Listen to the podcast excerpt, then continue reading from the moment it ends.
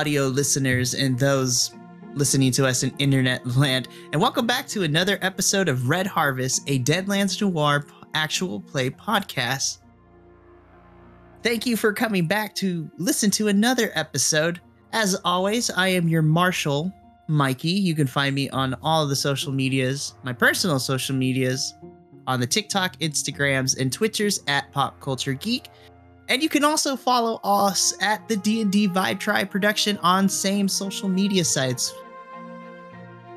Uh, it is a beautiful thing to finally announce that I have social media for all this. It's it's, it's going to be great. But yes, if you are unaware of who we are, D&D Vibe Tribe Productions is a multi-person semi company literally it's just a bunch of friends who got tired of their games being canceled so we just decided to record and do our own is essentially what happened. But we have a plethora of actual play podcasts to satiate everybody's needs. Are you looking for more wacky wrestling hijinks? We have that. Do you like traditional d&d we also got that. Do you love the world of fictional japan? We also have an actual play podcast for that as well as many other projects count them, ladies and gentlemen. There are a total of 10 projects that we got going on. It's ridiculous and crazy. But enough about me. I cannot do this game without my amazing cast. And so we're going to go around real quick and we're going to do some introductions. They'll introduce themselves, plug any projects they got going on, and also tell us who they are playing for this game. So we are going to go eeny, meeny, miny, mo. We are going to start with the lovely Kiltman.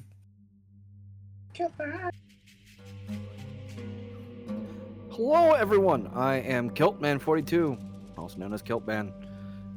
And that's basically it. We love it. And who are you playing tonight, sir? Oh, I forgot about that part. Uh, I am of our favorite bootlegger, bootlegger, bootlegger, bootlegger. I can't say the word anymore. Uh, mute yourself. Um, thank you. Uh, I just lost my train of thought. You were saying you're Uh, everyone's favorite bootlicker? yes, I'm everyone's favorite bootlegger. I am Garry the Goblin. make sure you pay ahead. Cause, uh, my shit ain't cheap or free. He is the Harvey Fierstein of this game, and we love it. I know, right? It's such a sexy voice. I need to get something to drink because my throat's gonna hurt. Give me a lozenge! oh, Jesus. Alrighty, with that lovely introduction out of the way, the next person that is going to make their introduction is the one and only Joshua.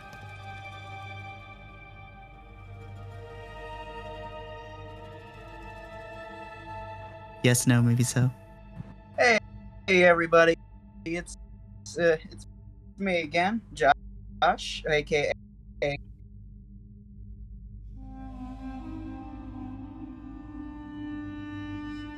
Oh no. his frame went his frame rates went full potato. Oh, there it goes. And there it is. Back now. Your phone decided to not cooperate with you. That's fine. Sometimes it helps to just have the camera off if you're doing it from mobile. yeah. At least for now.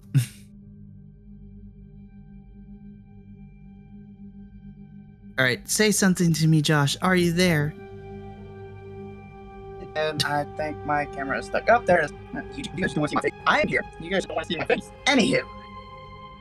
But, uh, anyways, uh, everybody listening, I am Josh, aka MG Preacher on TikTok. Uh, you can also follow me on Instagram at MG Preacher Mark Two. Um, tonight I will be playing everyone's uh, favorite private investigator, Sergeant Christopher Remington. Lovely. And do you have any projects to plug, good sir? Me personally, I do not have any projects, but of all people, my very lovable mother happens to have her own YouTube channel So, uh, and actually, she is with us this evening. So, Ma, would you like to uh, plug in your YouTube channel? Follow me at Angie Hay Family Adventures and see what kind of adventures and shenanigans I can get Josh into without feeding him to the gators. You know me, Ma. I, I will jump headfirst into that pool. But Damn, yeah, it's like you said, serious. see what kind of shenanigans we can get up to. Damn, it's serious out here. We love it. But thank you, Skid sir. And of course, our last player to join us for this evening, the one, the only, Tanner. Hello, everybody. I am Tanner, also known as Grisquatch, uh, on all my other socials. Um, you can find me on TikTok uh, under the handle of Grisquatch or I am Tanner. And I am also with the Cantrip Cast uh, over on their Twitch and as well over on their YouTube with Secrets of Alteran. And that campaign, it's a D&D campaign that airs every Friday on Twitch at 9:30 p.m. Eastern Time. Um, and will be the VODs up, are get uploaded to YouTube every Sunday, the following Sunday at approximately 1 p.m. if Brandon remembers to upload them at that time. Oh, also we uh the Cantrip Cast uh also brought me on to do um to help them co-write their next Kickstarter book, which is Benji's Guide to Rintuki Island.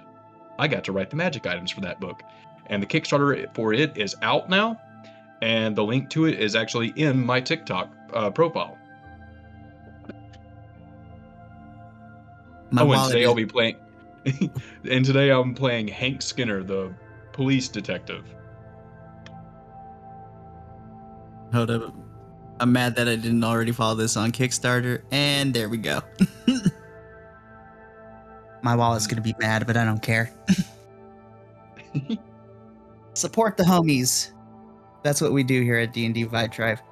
But yes, unfortunately, we are down one player tonight. Our lovely grifter, Miles, aka JC Vanguard on TikTok. Go follow him if you so do. He is unfortunately going to be missing out, but never fear, he will be back next episode. All right, ladies and germs, with the introductions out of the way, let us begin tonight's session. To begin, we are going to recap what happened last time because hmm, relatively not much actually happened, but it also a lot kind of did happen. But let's get into this recap. So we began last episode with our private investigator meeting with one Talia Spinner, a lovely woman in her mid 30s who wants to hire our private investigator to see if her husband is cheating on her. And in order to do so, Mrs. Spinner has decided to give our PI a invitation to Madame Delphine's summer ball where Mr. Spinner will be attending. From there, we also got an introduction to our bootlegger and our police officer as they found each other at the old Absinthe House, which is Garry's work of, you know, business and all that stuff.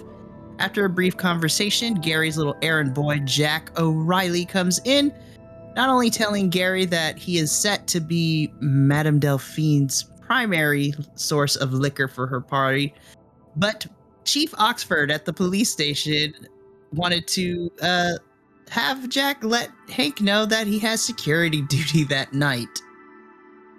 We also got a little preview of Miles doing his magic tricks on the street where he was approached by Conrad, Madame Delphine's butler, and after a brief exchange of words, decided to hire Miles to be the main source of entertainment for the ball.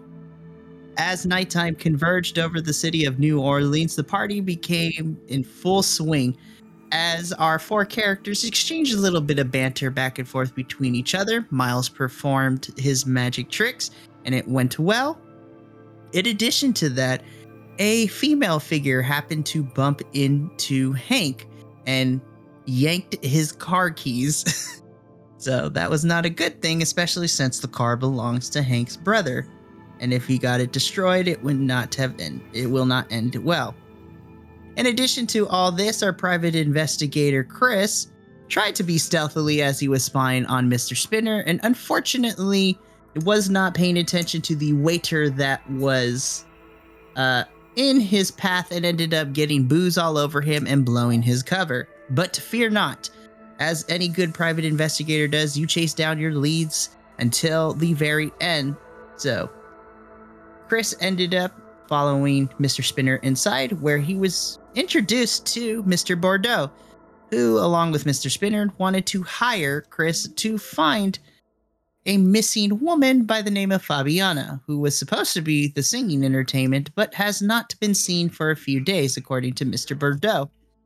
Concurrently, after Chris shared this information with the rest of the party, Hank made the realization once he saw the photo that this was the same woman who yoinked his car keys. So the party decided, with the help of Conrad lending them a car, to go to the Cat's Cradle, a local night club in New Orleans. Upon arriving at the Cat's Cradle, they were surprised to find that it was occupied past hours. And once they got inside, they found not only the person responsible for yanking Hank's keys, Fabiana, but they were also met with a very interesting sight. The one, the only, Lily Broussard, the daughter of the Broussard crime family. And before any other information was exchanged or inquired about, the Broussard Goon Squad showed up covering the front and the back entrances, telling the party that the Don, Mr. Broussard, would like to see them. And that is where we're picking up tonight. So, gentlemen, you are currently in the middle of this nightclub. You are being surrounded by goons who have told you you need to go see the Don. Remember, it is you, gentlemen, as well as the two lovely ladies in the middle of all this. So keep that in mind.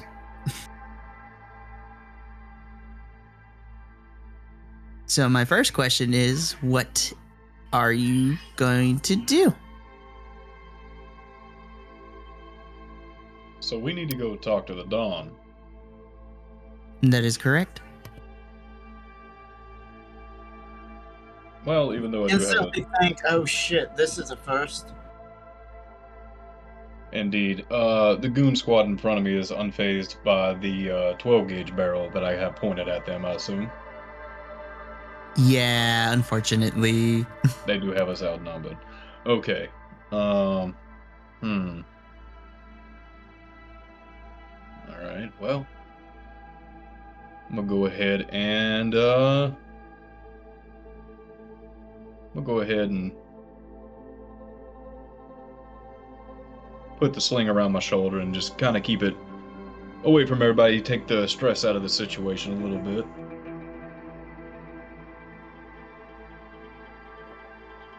Alrighty, so that is what you're doing, Hank.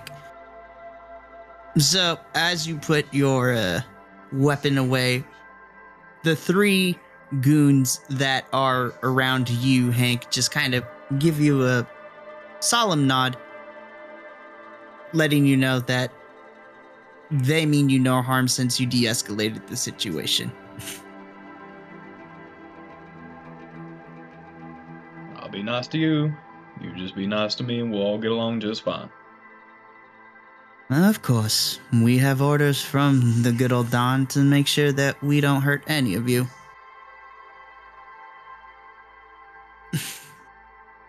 so, Understood. Mm. so, if all of you are okay with it, let us make haste. Hold on, I gotta get my drinks out of the bar. And before we go, I go and grab two. Uh, I grab a very good bourbon. Wait, This is Italian mafia, right? Yeah. Okay, cool. I want to make sure because you know certain people like certain things. No, that's Um, fine. So I go get a very nice one of my better bourbons, and I go get one of my um very, very good selections of a vintage Italian red wine from the Hidden Stash. Okay, guys, let's go. I'm good. I grab a matchbox off of one of the tables. Okay. Alrighty then. So you guys are escorted out of the cat's cradle, and the goons kind of respectfully, but in a hastily kind of uh, endeavor, get you guys into their cars. So there's two. They divide you guys up in half. Garry and Hank, you're in the front leading car, which leaves good old Chris with our two lovely ladies in the second car following behind. Oh, we've all got separated. yes, yes, you did. Oh, Don't. fun. I've seen this movie. The guy in the front car takes a different turn. No, I wouldn't oh, do so we that. gotta be in the front car. No, I wouldn't do that to you guys Oh, quite shit. yet. but no, so No, the. I will later, not now. All right. But the cars, they start up and they begin making their way. At this point of the evening, it is eh, closer to midnight, 1 a.m. in the morning. you guys are making your way in these cars down the very quiet streets of New Orleans. The lights are flickering and despite the warmth that the streetlights give, there is an odd sense of an unnerving silence as the hustle and bustle of New Orleans that you're used to is quite eerie at this time of night. Now, Hank, for you, this isn't nothing new because you, sometimes when you work the graveyard shift, this is what you're used to. But for the rest of you, you mostly work during the normal hours of the morning and the afternoon into the evening. Unless you are Garry in his more extracurriculars, is the nicest way of putting it.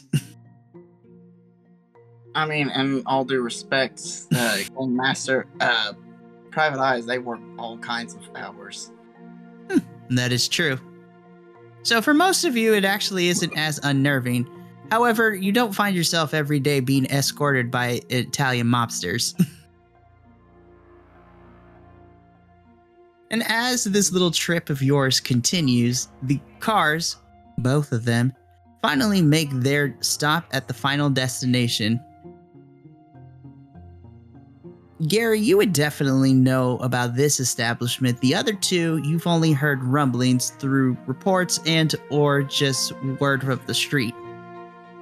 As you guys get out of the cars with the uh, escorts of the goon squad, you find yourself in front of the Devil's Playground, which is a notorious gambling pit in New Orleans. So essentially, a small version of an actual casino. But the Devil's Playground specializes in more games of chance and luck. And if you're a card shark, this is the place to be. At least on the surface. In different avenues, the three of you also know that this is the home base of the Broussard crime family. So all that casino kind of gambling and all that good stuff is just a front for the real business. And all of you now have a front row seat to it as you walk through the Devil's Playground. You see all the card tables, the slot machines, all that good stuff.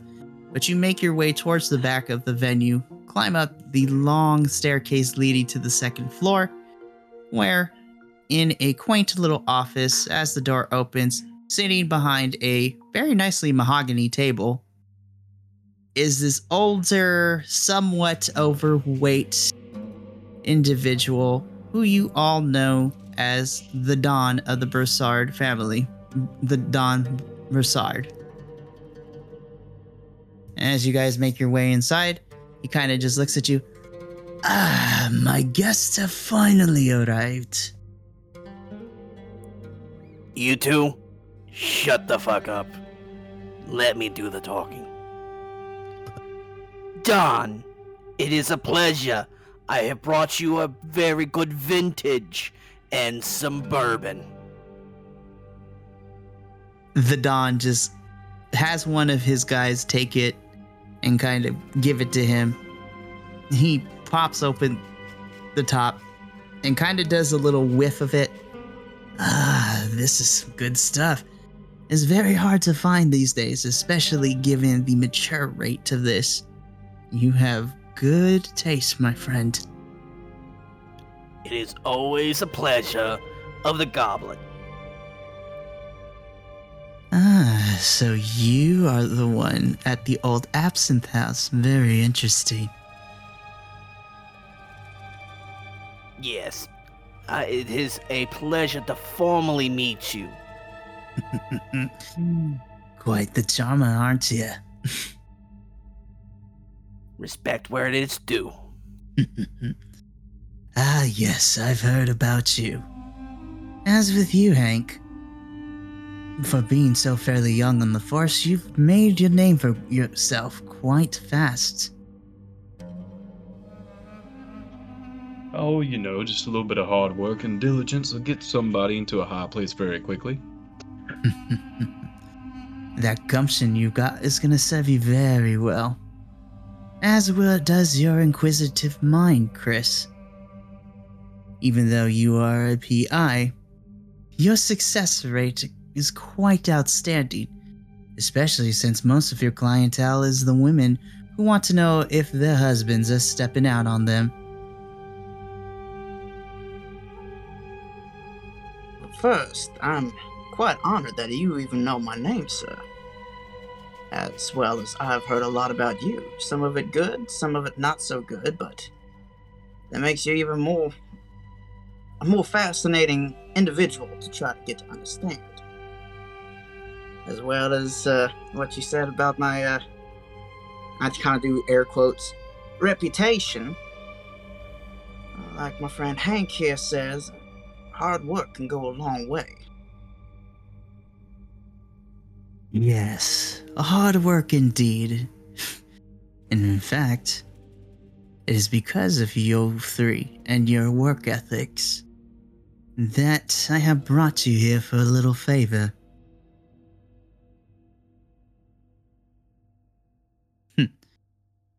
As he kind of s- slowly turns from his chair, he pulls out a manila file and kind of just taps it with his two fingers. My boys tell me you've made your way from Madame Delphine's party, did you not? Yes, Don, that is correct. We were told you needed to see us of the utmost urgency. and the Don kind of just laughs a little bit and he says, Yes, well, I have a favor to ask you, or more so. It seems that my daughter is actually the one who requested you three. As the Don kind of signals for Lily and Fabiana to both come in. Chris, you can correct me if I'm wrong, but I was told that you were hired to find out the whereabouts of Fabiana. Yes, sir, I was. Uh, honestly, it threw me off because the the young lady's name seemed awfully familiar to, and I kind of point over to him. Name sounded kind of familiar to somebody else that I know. yes, well, what can I say? Fabiana is the angel of New Orleans. Her voice is going to carry her far in this business. But what I'm more interested in, Chris, and for the rest of you that matter, does the ma- does the name Mr. Bordeaux ring a bell to any of you?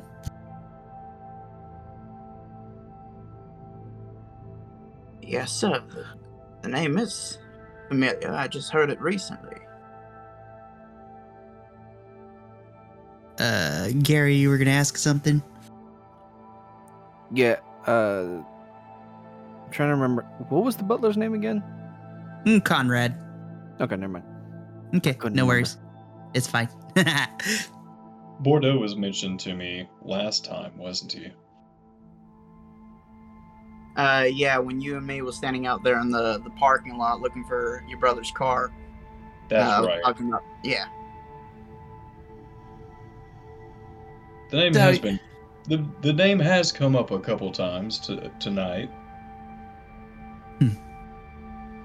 well, that confirms my suspicions, so. Looks like the pleasantries can be disregarded, and I'll just get down to brass tacks. Chris, I will like you, or actually all of you. I would like to hire you on the behest of Fabiana and my daughter Lily here. I want you to do a little bit of legwork for me. I'll need you to dig up some dirt on Mr. Bordeaux.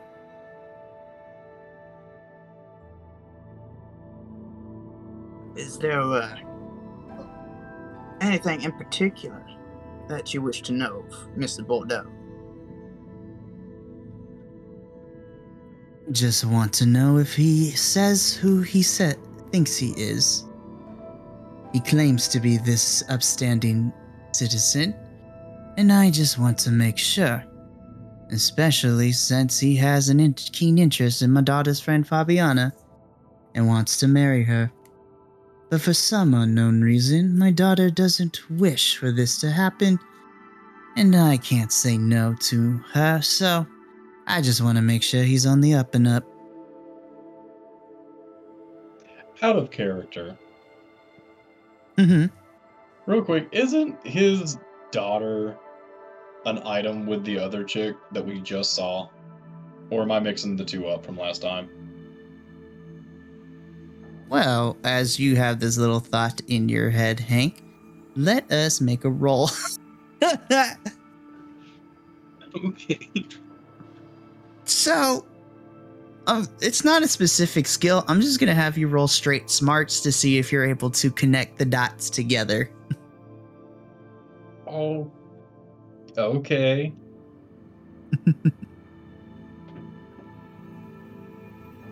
Just straight smarts. Um I got street smarts. Your- Let me guess, your smarts die is not the greatest. No, I it's not. But I don't have any other kind of smart. I have notice and I got street smarts and I got investigation. So, roll smart. It's not an actual skill, it's actually one of your main attributes. Oh, so that would have been a D6 then. Okay. So, roll for it. And remember, you roll max, you roll again because it explodes. Uh huh. Well, that explodes. Cool it. And total is gonna be nine. Okay. I mean, easy enough. I just wanted to make you roll because why not? But Hank, as Sure. the Don is saying this, I mean, granted, you know what they say about assumptions, and you know what people say about assuming. It makes an ass out of you and me. Mhm. However, it is not by coincidence these two were the only ones at the cat's cradle. And at, when you walked in on them, it looked like they were sharing a very tender moment. So, Hank, in Uh-huh. y- you make the connection that these two are an item. However, if you wish to share this information, I will leave it up to you. Hmm.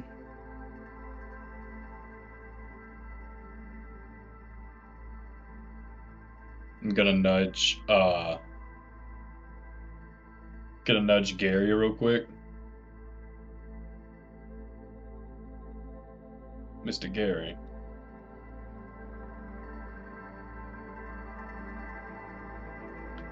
Mr. Goblin. Yeah, sorry, I was remarking something. Oh, okay. Uh, stage stage whispering. Um, isn't his daughter and the other lady, you know? Gay? I was gonna say a little more colorful expression, but yeah, Oh, sweetie. Who cares? Probably the reason why a good Don wants us to find out what's going on is so that he can make sure his daughter is happy. Yeah, but he also just said he doesn't know why. He, hmm, I don't think the Don knows that his daughter's, you know. Oh. She hasn't come out of the closet. I think she spawned in last year's Christmas presents. Ooh. That's not good. No. That's gonna be fun. Um, we're gonna have to have a conversation.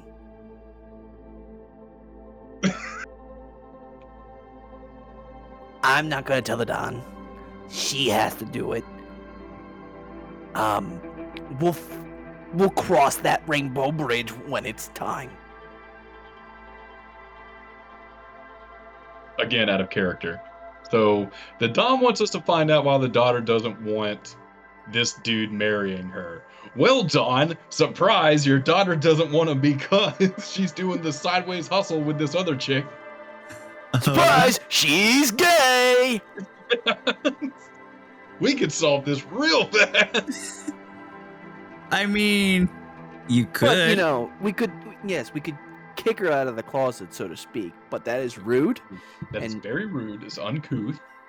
Yes. So we will have to discuss it with the young lady and find out her motivations away from her father, so Uh-huh. that way. Um, Well, this this is start. This conversation is starting to get meta. I was just talking about like, just clarifying that. I was talking about like clarifying like, this is what's going on. Yes. yes, essentially, this is what it's boiled down to. Okay, making sure before I did anything else because I didn't want to be like, oh yeah, by the way. Okay. You're Uh, good. Yes. okay. So, um, yeah. Let's. let's all right. Um, I'm actually gonna put my phone away because I keep ADDing. mhm. So, you said this was the Don of the what gang again? Brassard. Brassard. Okay, so Don Brassard. Hmm. uh, if if we may, could we have a word with your daughter? If we're doing some kind of investigation, let's let's start at the at the bottom and work our way up here. Of course. By all means, since it is she who is requesting this, you may ask her anything, you may talk to her. Just when you have finished your conversations with her, come back up and see me, and then I can give you more details. Very good, sir. We will definitely come see you once we are finished. Okay, so at this point,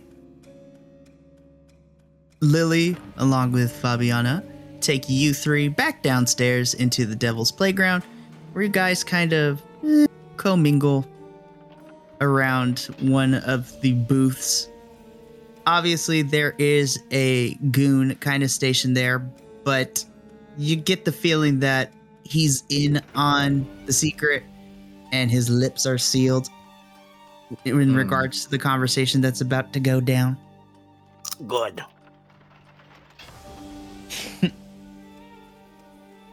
Now, Miss, a lot of this, a lot of this could get very convoluted very fast if we go along and play along. This, however, could go much quicker if you just tell your dear father.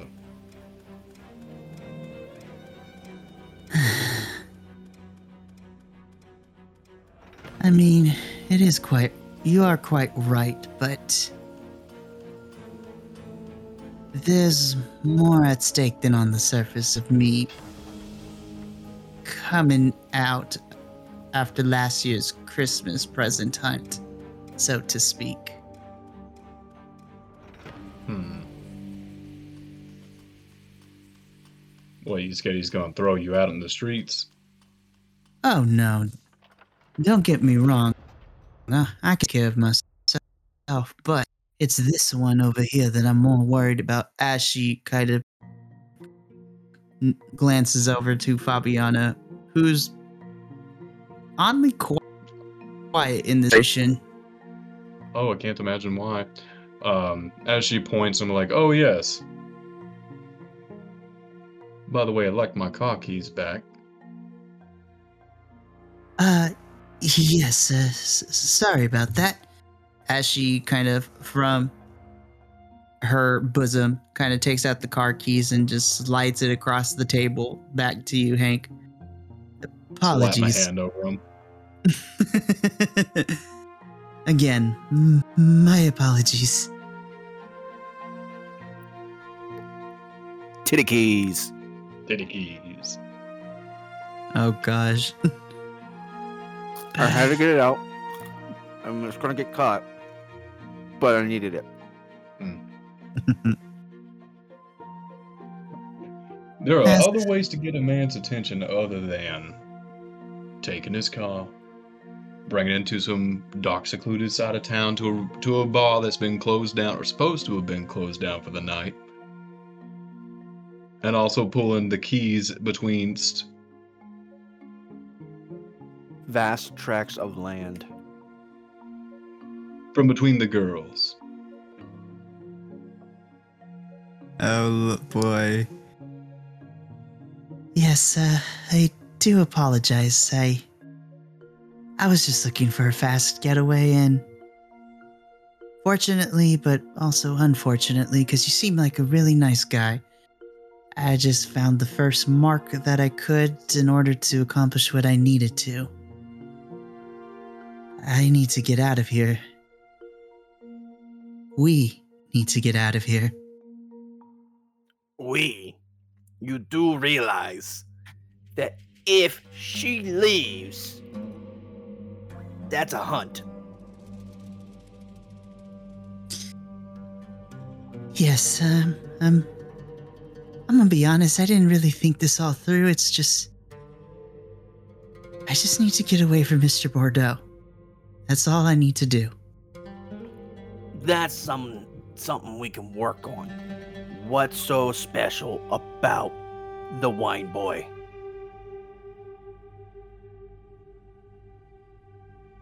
Mr. Bordeaux. Hmm.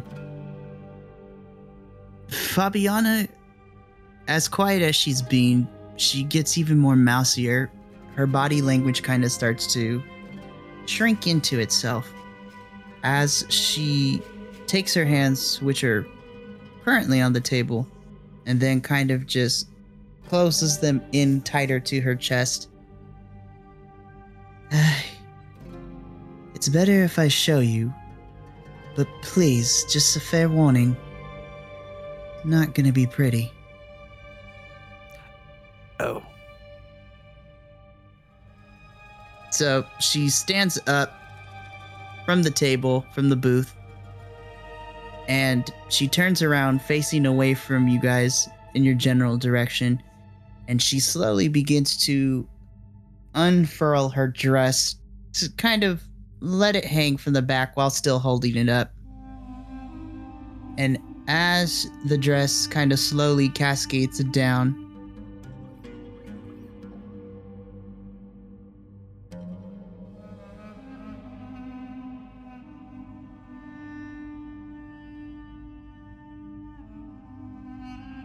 you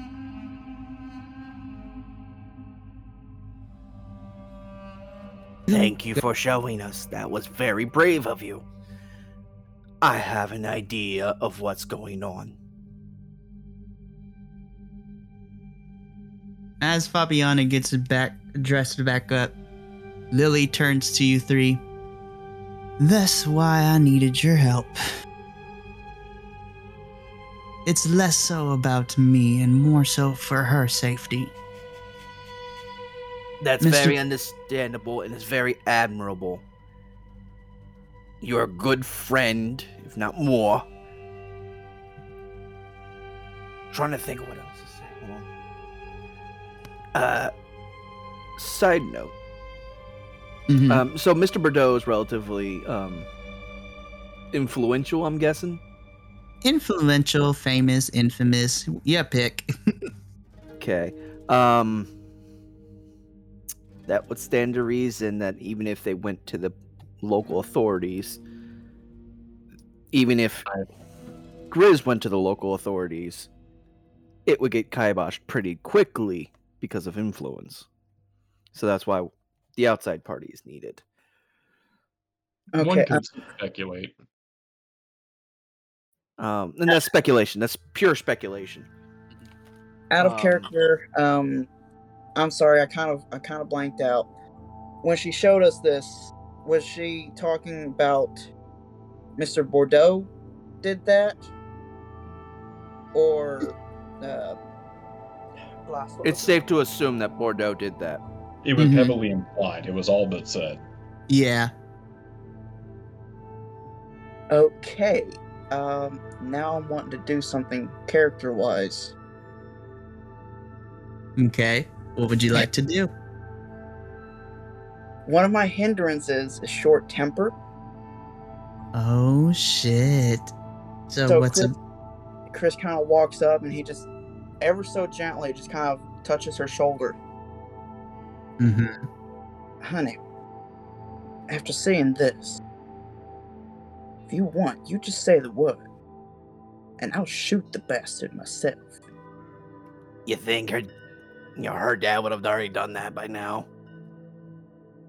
There's I'm a I turn to reason reason. Garry, don't I turn to energy Garry and say, recruited from the I'll make sure it's done. You have to remember, in this town, there are powers to be and powers that fight. The powers that fight with each other is obviously this mafia, and there's probably someone else that's backing Mr. Bordeaux. It's not as simple as going shooting. Now, I w- agree with your sentiment. It's very important that we make sure due justice is served. But we also have to figure out how we can do it without setting off a powder keg that could burn the city. Also, I'm gonna pretend that I didn't just hear what um what was said, so that way it's not premeditated murder. Chris just kind of chuckles and then try to, how can I say, kind of uh, adjust himself.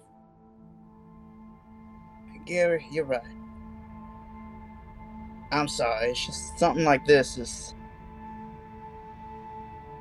something that really gets to me. Trust And me, I what you said, understand. Hank- and as for what you said, Hank, I don't know what you heard. I didn't say nothing. and then I just kind of turned to, uh, shoot, I already forgot her name. Who, who is it that we're talking to right now? So you're currently talking to two. You have Fabiana, who is the one who showed off what Mr. Bordeaux did to her. And then you have Oh, Lily. now that I I walked up and talked to. Okay. hmm Eh, like I said, trying to compose myself. That was the word I was thinking of earlier. Compose. And as I kind of compose myself again, forgive my outburst. Now, like Mr. Garry said. Private, uh, I'm sorry. sorry to cut you off, Private Eye. Here's what we gotta do. The boss wants us to find stuff. So, Fabiana, Lily, where does he hang out a lot? Who does he hang out with that y'all know of? Lily kind of just gives you a sly little smirk. It always helps to be the Brassard's little princess, so of course I have this information, but I want you to think about this carefully. Mr. Bordeaux likes to hang out at the Crocodile Tears, which is, mm, let's just say it nicely, a rival family's gambling den. We're on good terms with them, they're on good terms with us. He likes to hang out. However, there is some, uh, rumors going around, if you will, that give m- way to a, uh, more sinister undertone, if you catch my drift. You think the I- mob is. if you think the mob is bad. You are aware of the tall tales that go around New Orleans, things that go bump in the night. The supernatural, if you will. This is New Orleans. Hmm. I'm glad you understand. Because supposedly, the Crocodile Tears is the rival family's gambling den, but it seems they are backed by more sinister means, and their revenue goes through. Have any of you heard of the Black Hand? If it's got anything to do with the hoodoo, voodoo, you do, I don't want any part of it. I stay far away from the hoodoo, unless I have to. Um. So anyway, uh, this probably. Well, let me guess. This is going to be either a streetwise or a knowledge check. I will say more of a streetwise check because the Black Hand is more of an underground organization. Okay. Okay. Let's see. That's a six. I was gonna say I've only got a That's a D4 six. in it. If you would Uh, like I've got a D6. That's a three. Smarts. Uh, have, Okay. have I heard Oh, anything never mind. before? Let's see. So, Chris, you got a four. Huh? Did you? Are you rolling or no? oh no, I didn't roll yet. I was I was waiting for confirmation that I can roll to. Yeah. yeah. Anyone who Uh, wants to roll can. Okay, I said D6. I got a three. I rolled two sixes and a three. Okay. So, we'll wait for one more. Wait, you uh, you guys rolled what? Do I do I just roll one die or do I roll what? You roll one die. Okay. All right, and if you get the max on that die, you roll again. Yep. Yeah. Yes. Okay, I just rolled a four. And is that oh on a d6? Okay, but still that is so. Uh, Did that still still pass? Yes, so remember in Deadlands, all you need is that magic four, but we're gonna resolve this in order. So, uh, Hank, like you previously just stated, if anything with the hoodoo, you do voodoo, you keep away from that. So, you only know the name of the Black Hand, you don't know the specifics. Chris, you know a little bit more. You know that they are of the hoodoo, you do voodoo type of stuff. But as far as more of their inner workings, you're not too sure. Garry, you, on the other hand, given your profession, and you uh, are kind of an equal opportunist kind of businessman, the Black Hand is part of the you do, hoodoo, voodoo type of stuff. So, yes, the Black Hand is a voodoo org, is a sect of a voodoo cult. Now, just as a disclaimer for this game and for the real world, not all voodoo is evil. There are some people in New Orleans here that practice it with good intentions. The Black Hand, on the other hand, are not those type of people. And for you, Garry, you know that the Black Hand, if you get on the wrong side, make sure that people tend to meet an unfortunate end, or disappear, or make things look like an accident. And given their magical prowess, they can pretty much get away with it. Well, this is definitely not good. Let me sum up. This is very bad.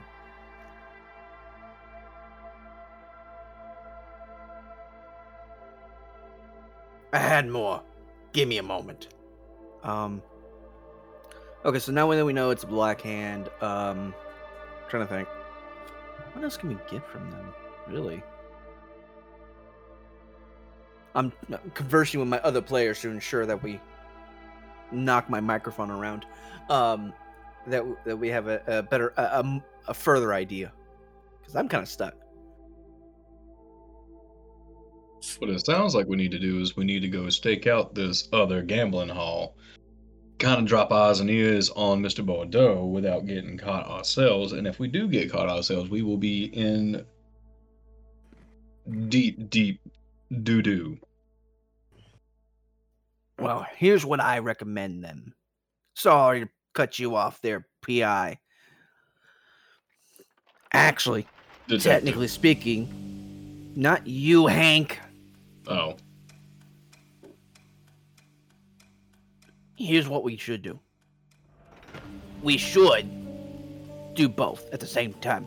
I'll have my people, my little watches, kind of hang out around the de- the the Tears. Mi- You, my little PI buddy over here, I want you to find out everything you can about Bordeaux.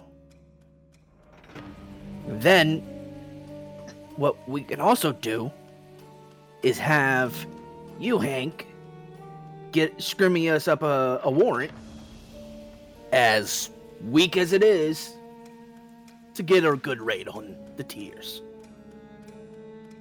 Tears. That will require probable cause, and we want to keep this discreet. So now, That's gentlemen, What's more that's- discreet than busting through the front door with a cop raid?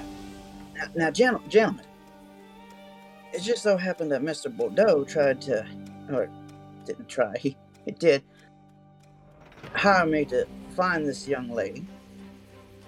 I could go and personally talk to Mr. Bordeaux, you know, and uh, again, air quotes. Inform him of what I did or did not find yet. Kind of uh, keep him up to date.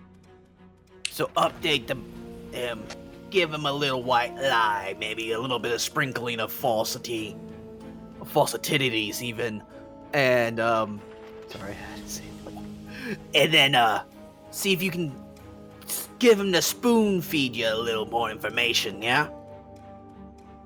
Exactly what I was thinking, Mr. Garry. Well, that's good.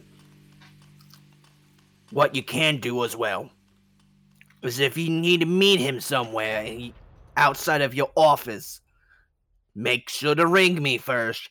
I'll set you up a room. it sounds like to me we need more information. I can Well, start obviously. putting together. I can start putting together a dossier on all legal activities that tie back to Mr. Bordeaux. And depending on what I can find, I may be able to get a warrant that way.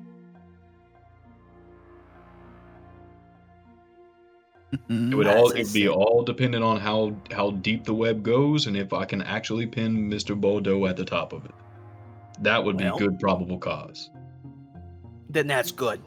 I'm glad we are all in agreement. Ladies, thank you for your information. What we're going to do is we're going to talk to your father, Lily, real quick. We're going to tell him our plan. And then we're going to go execute the plan. And then we're going to watch the plan go off the rails and throw away the plan. Damn you. That one was for TikTok and TikTok only. Make the plan, follow the plan, watch the plan blow up in your face, throw away the plan. But yeah, I need to step Excellent. away real quick. Alrighty.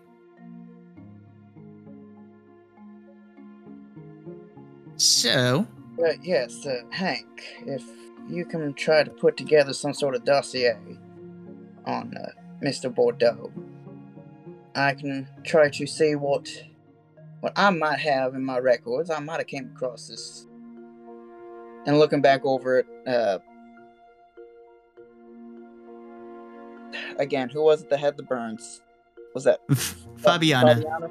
I Yeah. was gonna say that would have been the car thief. Mhm. that would have been the car thief. As I kind of glance over at Fabiana, I kind of glance back over to you, Hank. I might have come across this, to, air quotes, gentleman, kind of biting, saying that through my teeth because I'm still pretty mad at what I just saw. And uh, so, if you could possibly drop me off my office, I can rummage through my files, see if I came across them,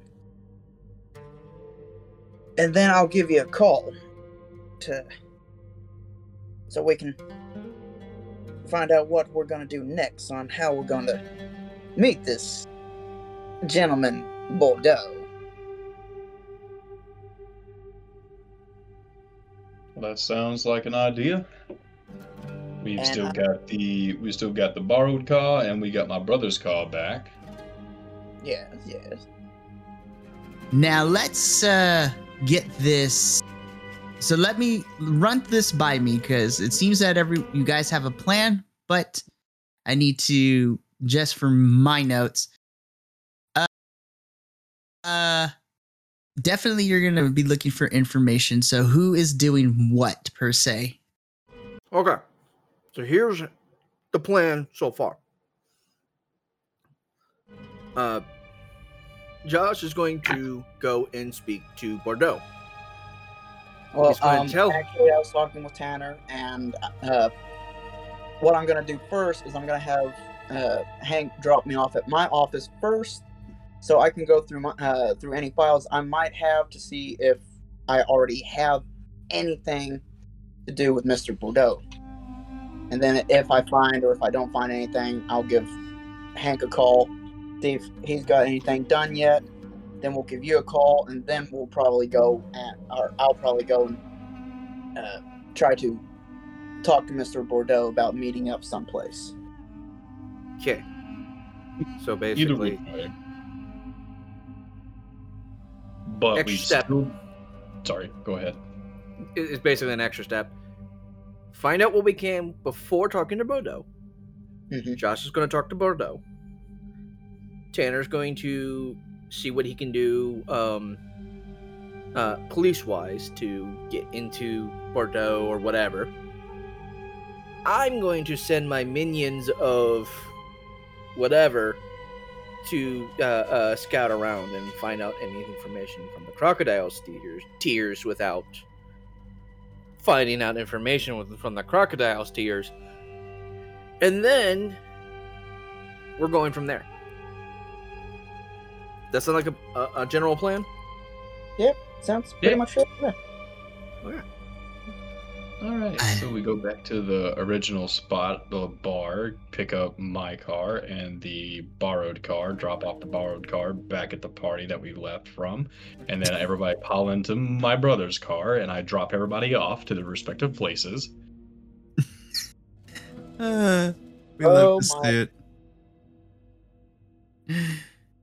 So, we'll do this in take. We'll do this in turns. So, Hank, the first person you drop off is going to be Chris. So, Chris. Oh, yes, sir. We forgot to tell the Don. You never leave a Don's place without permission. It's a like- very important scene. yes. So, okay, so like just rewind about 15, 20 seconds of this film, and go back and talk to the the Don. You come to I me mean, on I the can- day of my daughter's wedding to talk about killing a man. Yes. Exactly. anyway, so all right, ladies, we have a plan together. Let we're gonna go talk to your father, Lily, and then we're gonna get our plan in action. Does that sound good to y'all? yes, I would love that very much. And should you run into any trouble, you just let me know, and me and my boys will take care of it for you. I'll be sure to whistle. So let's go back to the Don. Explain to him what's going on. Pay our respects and re- and then leave. Okay, so I will say you do that. It goes off with the hitch. The Don is a little disturbed by uh well, how much detail did you give him about uh I will not give the full extent of the detail. Not Okay. like, you know, there were injuries to your daughter's friend made by Mr. Bordeaux. He seems to be hanging a lot with the crocodile tears in this family. We're going to see if we can get some more information and we're going to try and make it so there's no issue between the two families. Yes. I would not want bloodshed. That is Well, the last thing on my mind. A war between the two families will not be good for my business either. I wish to prosper, not fail. As do I, but you have my blessing. And since you have my blessing, if Lily can help you in any way, just let her know. Bright girl, Dang. that one. Yes, she is quite bright indeed, sir. Thank you so much for your blessing. We will make sure to use it properly. Hmm. As you and with should. that, we leave. Cool. So then we get back into Hank's brother's car, and he- Chris, you get dropped off first. So, Chris, at this point, it is, eh, I'll say about four in the morning. It's been a very long night, but work needs to be done. So, Chris, as you enter your office, I assume you're going to go to your files. The first thing I'm gonna do is change into a clean set of clothes. I'm tired of smelling like booze. Then I'm gonna go to my files. Yes, I forgot about that. It's great. Okay. So, you're going to spend the next couple hours looking over this file. So, here's what I want you to do I'm going to give you a choice.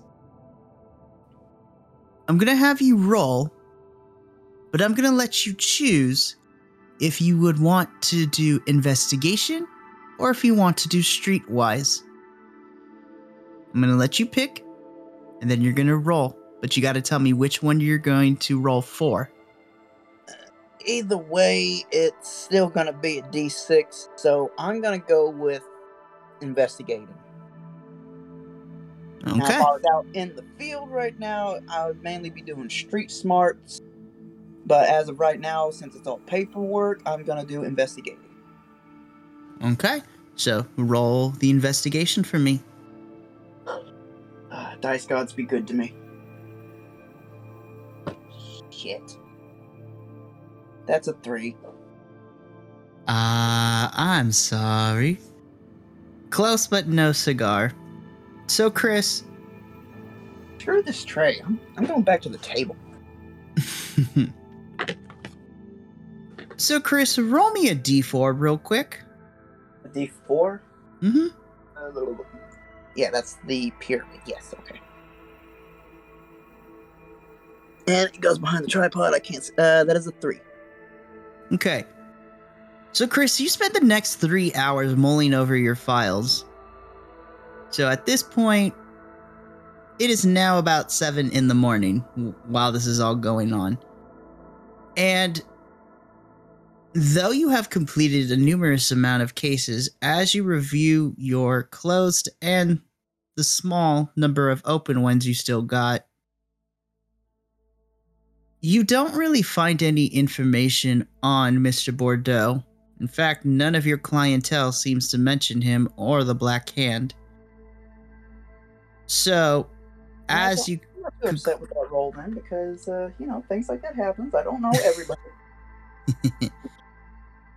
I mean, it pans out. You're a private eye, so your clientele base is not as, expansive, which is going to happen. But yeah, over the three hours of your investigation, you don't necessarily find any information, and you come to the conclusion that Hank will probably have a better time in doing so, given that he probably has more of a network to work with than you do. That's fair. That's fair. So, as you are putting your files away, you hear a knock at the door. Yes, who is it? I say, kind of sleepily rubbing rubbing my eyes. Uh, Chris, uh, it's me, uh, Mr. Bordeaux. Do you mind if I come in real quick? I contemplate grabbing my 45 for literally like a millionth of a second. And then just like, no, no, no, no. Be a good boy. I kind of straighten up like whatever clothes I've got on right now. Yes, sir. Yes, please. Come on in. The, the door should be unlocked. Hmm. As the door opens, Chris, you see Mr. Bordeaux still wearing his attire from the party, except now his jacket is off. He's kind of carrying it over his shoulder. Uh, he's still wearing his vest, but his tie has been loosened and it is kind of just hanging around his neck. His buttons are a little bit of a mess. Apologies for the disheveled look, Chris. Um, things Oh, at the things at the ball kind of got a little wild. I understand how that, that goes. Please, please take a take a seat, sir. I kind of point to one of the seats that's uh, in front of my desk, and out of one of my drawers, I grab a uh, crumpled pack of cigarettes. Do you smoke, sir? Oh, a man after my own heart. If you're offering, I would love to have one.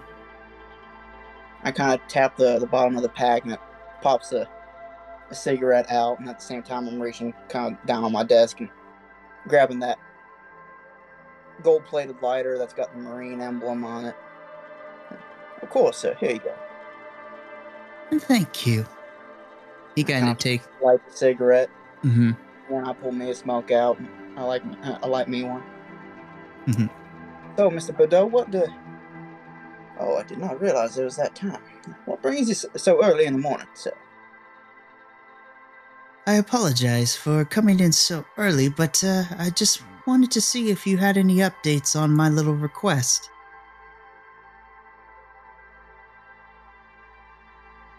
Kind of looked down at my desk, kind of flicking the the ashes off my cigarette. I hate to say this, Mr. Bordeaux, but I haven't come up with hardly anything. Pretty much next to nothing. now,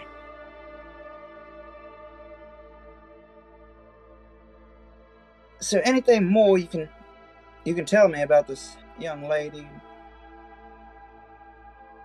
Maybe that might uh, help me in my investigation here. And I take another puff of the smoke. Well, I mean, uh, anything that I can do to help. Uh, what would you like to know? Uh, does she have any uh, any friends that she would go to? Uh, any uh, any close family? well, I'm not too keen on her friendships. I mean, she probably knows a lot of people given the fact that she is one of the more prominent jazz singers here in New Orleans. So, she probably has some friends. The specifics, as much I'm not, again, I'm not too keen on, but you know, I give her her privacy and I just let her be. She doesn't have any family though, because uh she's a transplant here to New Orleans. Eh, she moved out from the Midwest, that kind of thing, wanted to make it big here in the good old New Orleans and try to get a career started in lounge singing. And in fact, it is because she has the voice of an angel that I fell in love. What can I say? I'm a sucker for a pretty face, even more so if that pretty face has a voice to back it up as well. Oh, I understand, sir. If you don't mind me asking, uh, where did you two, uh, where did you two first meet? Flick off some more ashes off of the cigarette. Ooh, well. The first official time that I saw Fabiana, it was at the Crocodile's Tears.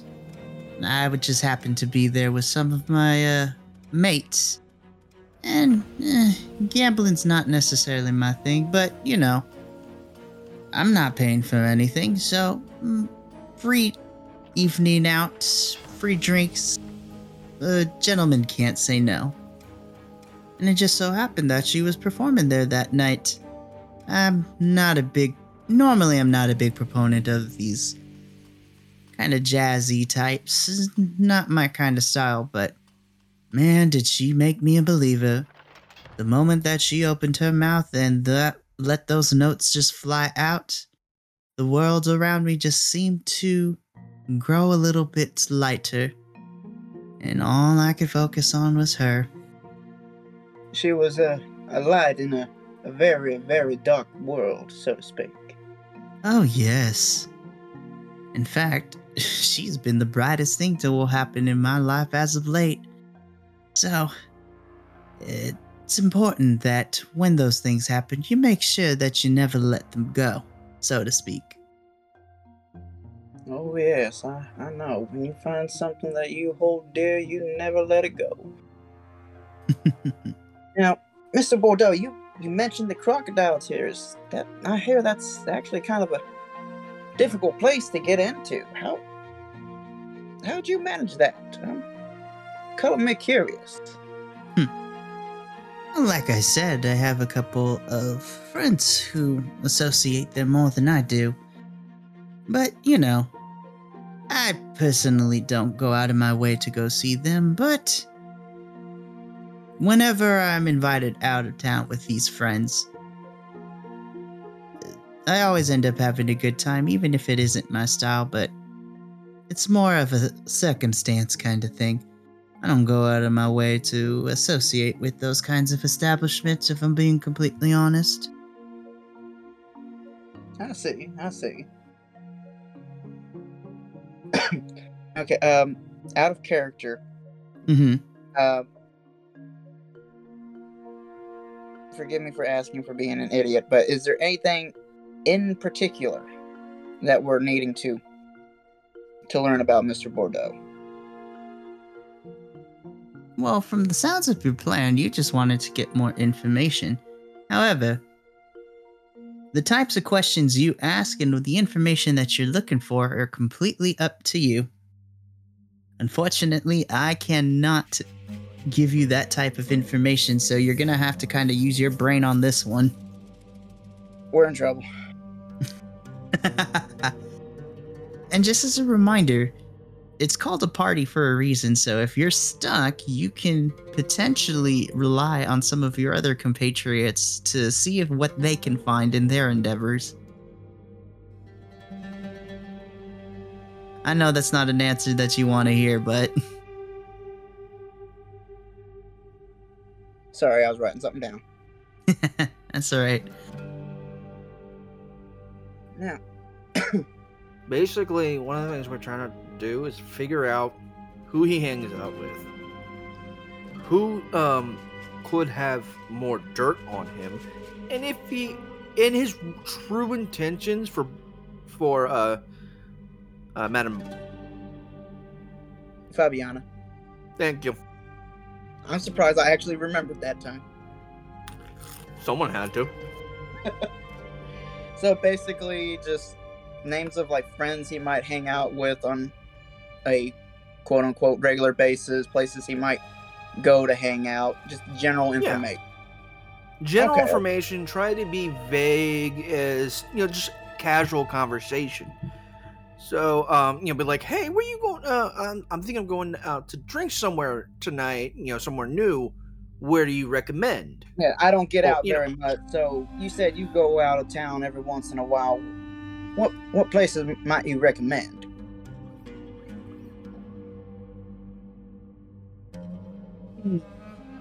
Well, there's not much in the way.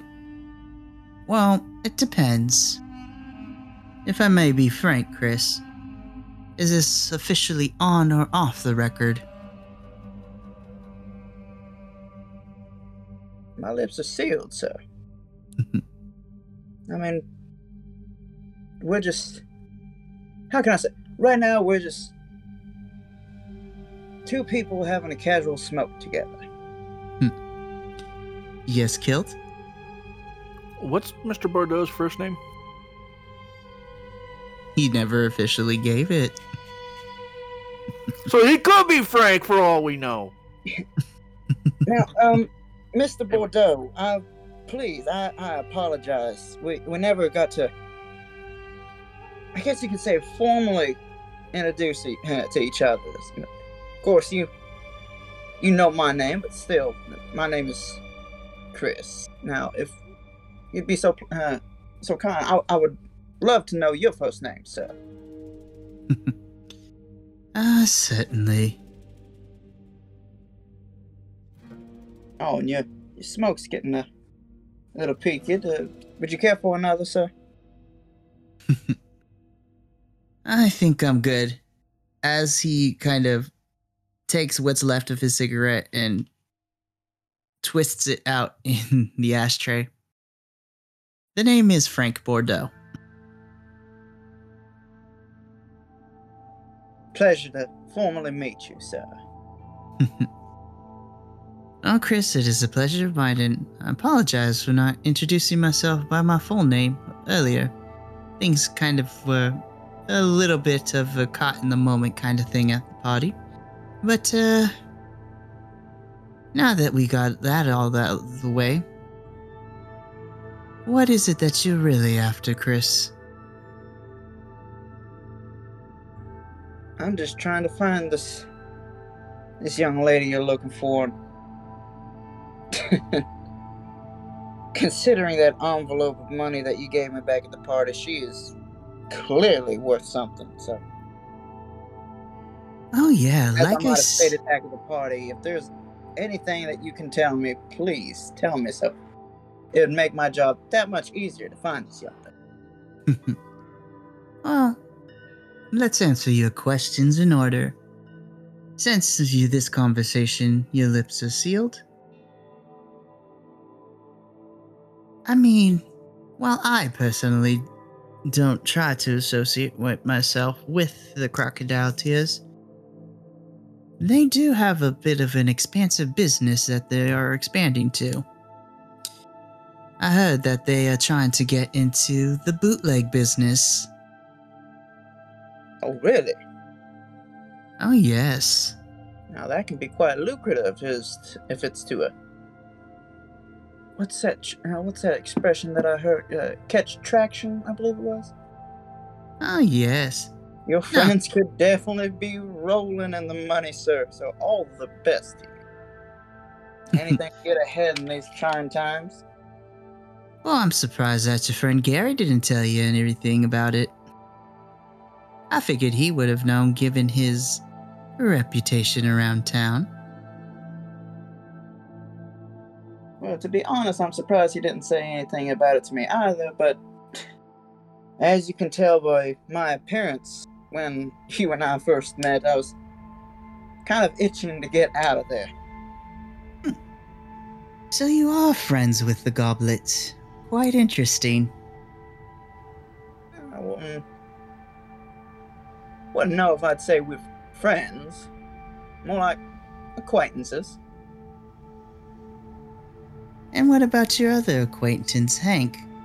He tends to be that sharp eye of his. Well, somebody so young, rising up to the rank of detective, must be sharp.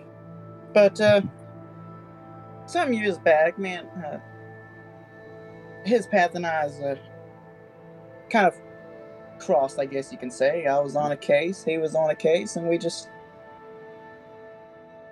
tried to help each other out as best as we could. That still turned into quite a long case, though. I just kind of rubbed the bridge of my nose, like, oi. Well, Chris, I'm just gonna cut to the chase here. And Mr. Frank, now that we know his first name, stands up. If you and your associates want to have a meeting with me, you three can come to the Crocodile Tears and we can discuss this gentlemanly. I'm a man that believes of getting down to brass tacks and not wasting any time. This conversation has been enlightening, though, and it Whenever has he meant. said uh, brass tacks, I literally just kind of turned my lighter around to kind of show off the marine emblem. Believe me, sir, I know what you mean. Excellent. Well, I appreciate this talk. I learned a lot about you and your associates, Chris. like I said, and he kind of slides you his business card. If you should ever need to request a meeting, you can come give me a call and we'll set something up for you. Now you get some rest there and we'll talk very soon. Of course, sir. You have a pleasant day. And as Frank is walking out the door, he kind of over his shoulder, while still in the door frame, says to you, I'm it's gonna be a pleasure talking to you. You get some sleep now. And of course, hopefully your little nightmares don't haunt your dreams too much. As he closes the door and walks away.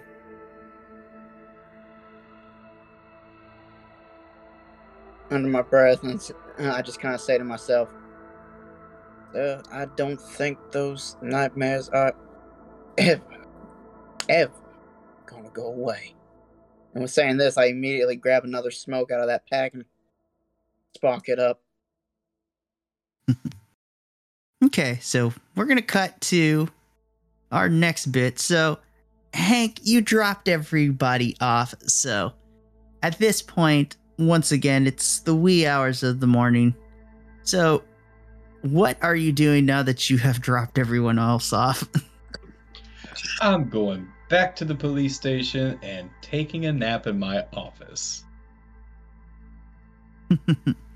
Excellent. So, you go back to your office. You're in the middle of your little cat nap.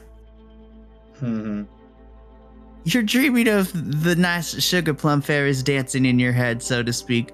But then that is rudely, abruptly awakened by a large knocking at your door. I kind of look up and it's like, Ugh. it's open. So the door doesn't open, like it opens at a very fast rate. Uh, and standing in front of you, in all of his six five glory, is Chief Oxford, your boss. Just kind of stand up. Like, Ugh, what can I do for you today, Chief? So I heard that you, uh, I heard that you left your post last night. What's up with that, officer? Well, there was a carjacking in the parking lot. I had to go find out who did it. And as you're sitting this, you could just tell in the expression in his face, he does not give a shit about the reason he is pissed.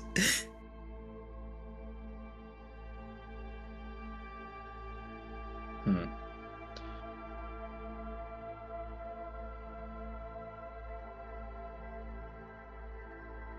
It's not like I just drank the night away and just stayed up here in my office to, to sleep it off. I was working diligently last night. Hank, I love you. You're one of the best I've got. But all you had to do last night was just play security, and that was it. Now I have Madame Delphine screaming in my ear, telling me that there was no one there to protect her. Lord knows the old bat is crazy, but you had one job. Can you explain to me what was so important besides this carjacking that you left the party when you did? Well, it was my brother's car that I was driving.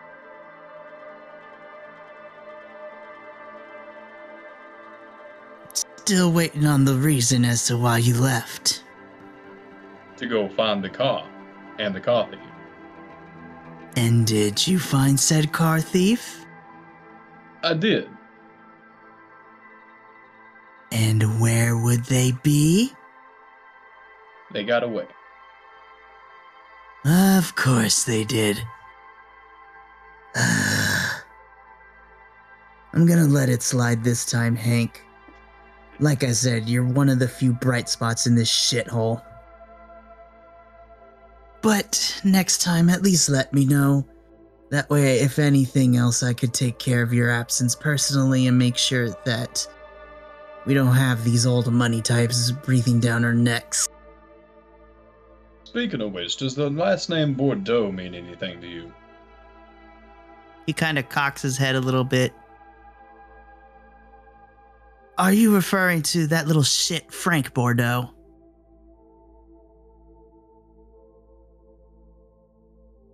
I believe that would be the one. I give him a, a brief description of uh, the Bordeaux that I was talking to the night before. yeah, that one's a piece of work. He's one of these new rich boys who, just because he has daddy's money, thinks he can do whatever he wants. Ah, okay. Um, it doesn't help that he is Judge Bordeaux's son, so that complicates things around here. oh, fantastic. So we got a family tree to go by too.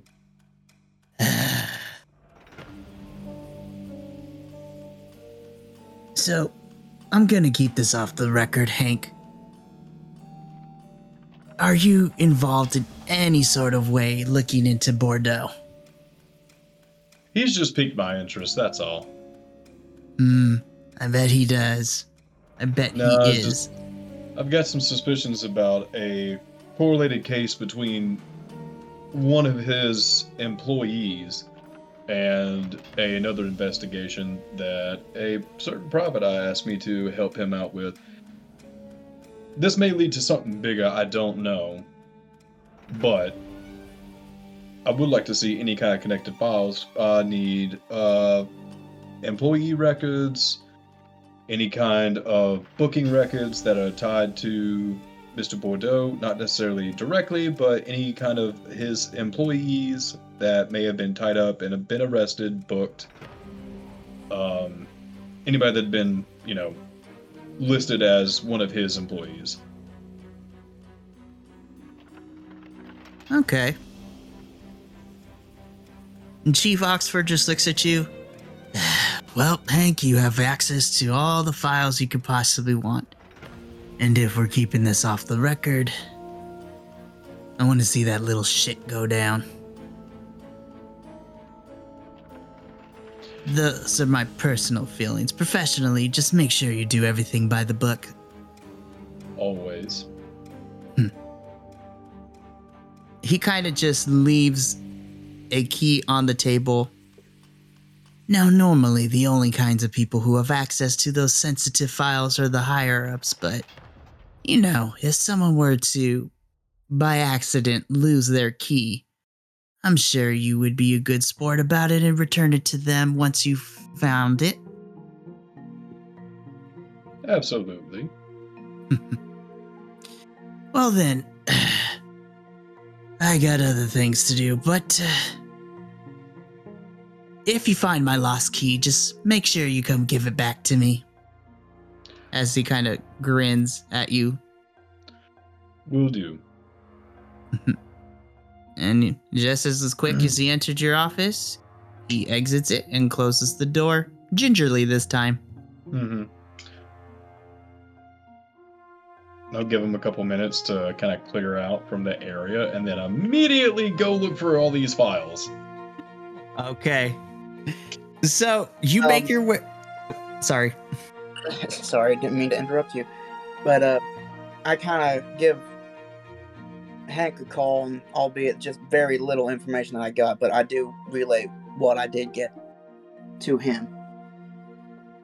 Oh, okay. That's a good thing you said that because, as you're about to see, that's going to come in handy. So, Mm. Hank. So, Chris relays this information. He tells you about the little bit of info he got from Miss from Frank Bordeaux. Frank, we're we're just gonna say Frank.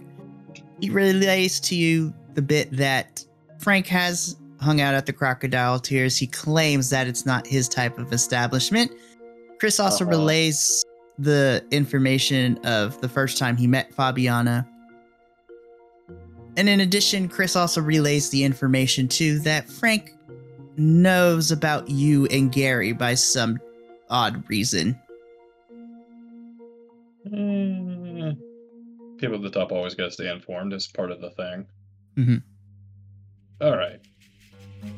so with that in mind, I'm going to be looking into, as I said before, I'm going to be looking into previous employees with ties to Bordeaux. I'm going to be looking into um, large transactions tied to the Bordeaux family. Uh, Um, I'm going to be looking for any kind of uh, relevant newspaper articles involving uh, Bordeaux by name. And I'm going to also be looking into Fabiana and some of her stuff and anything linked to her. And I'm also, as a sidebar thing, going to be looking into the what was that Don's last name again? Uh, Broussard. There we go. I'm going to be looking into the uh, the Bassord uh, the Bassord family. Okay, I'm so investigating everybody. I ain't going into this blind. I don't trust none of this. oh boy. Okay, so well, before we do anything, let's see how far you get. So, All right. because you are looking for this information specifically, I'm going to let you do the same thing. You are going to do some legwork here. So, you can either roll investigation or streetwise. Okay. So I think I'm gonna go with investigation. I may use my Benny from last time. Yes. Uh, well, that's a five, so I'm gonna use my Benny. And what does that Benny do again? So, bennies allow you to re roll on any Mhm. skill, but remember the magic number is four. Yep. But I want that good info.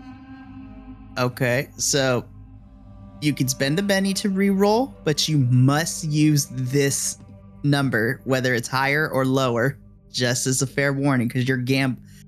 That's part of Deadlands is that these bennies allow you to gamble, but you know you might your bold choices may gain you favor or they can hurt you. So just as a FYI. Solid point. I'm gonna grab a different D6. I totally forgot about bennies. yeah. there we go. All right. And uh huh. Okay, six, six, and five. So that's gonna be twelve plus five. That's seventeen. Jesus Christ. Glad I used that fucking Benny and changed out die. I'm telling you, man, bennies are a game changer here in Deadlands. Okay. I want that good info. Oh boy, here we go. So we're gonna go in order here. I'm gonna start from the smallest information in terms of of the three people you want investigated, leading into the big shit. So here we go. Okay. So Hank, you spend the next couple hours going over Uh-huh. these files, and here's what you find. So we're gonna start with Fabiana. Okay. So not much has been written or as known of Fabiana as far as her presence in New Orleans. Though you do find a couple of epitaph articles, which is the local newspaper here in New Orleans, Uh huh. Uh huh. just kind of fluff pieces talking about her story, how she's a small town girl from the Midwest who wanted to make it big in the jazz scene and has kind of become a f- tour de force in New Orleans. She, in this little article, in this little interview, she mentions that she doesn't really have any family. You know, she has a stepfather, but he was uh, the nicest way of putting it, uh, kind of a deadbeat. Uh-huh. And so she she took care of herself. So once she became old enough and earned enough, she kind of made her way out to New Orleans to pursue a career in jazz singing. And so far, she's been successful. And of course, with the epitaph, as you know, some of these uh, gossipy pieces tend to be more scandalous in the social circles, which you're just a straight laced type of person. You don't really care for these types of rumors uh-huh. which the, which the epitaph has tied that Mr. Bordeaux, Frank, and Fabiana are some sort of relationship, but neither one has confirmed it for sure. But they're always being photographed together at like the big parties or even at gala events around New Orleans. Anytime that Fabiana is performing, it seems that Frank is to follow suit. So that's on her. Okay. Now, the Don. Uh huh. so, what you find interesting about the information about the Don is something that you probably already surmised from your deductions. But obviously, head of the crime family, one of the bigger crime families in New Orleans. The two biggest crime families here in New Orleans are the Broussards and the Vialas. Okay. Mm-hmm. So those are the two major crime families. Of course, they're smaller ones, but they don't really make a dent like these two do. There is a No, what what was the name of that other?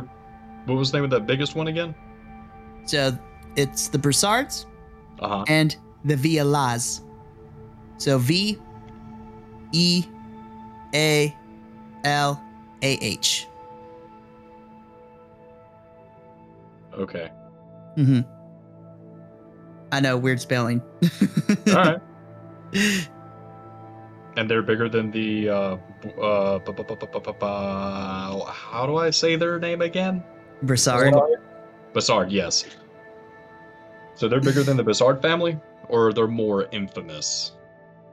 they're about the same size and so i mean crime is crime regardless but if you were to compare apples and oranges between the two the Broussards are more of the traditionalist i mean they'll cut you they will do whatever it takes if you mess with their business but they also follow the rules of traditional mobsters and gangsters Okay. Women and ch- women and children are a big no-no, and Uh-huh. they like to have their information before they decide to take the competition out. They try not to leave a trace, and they don't like to involve innocents if necessary. Okay.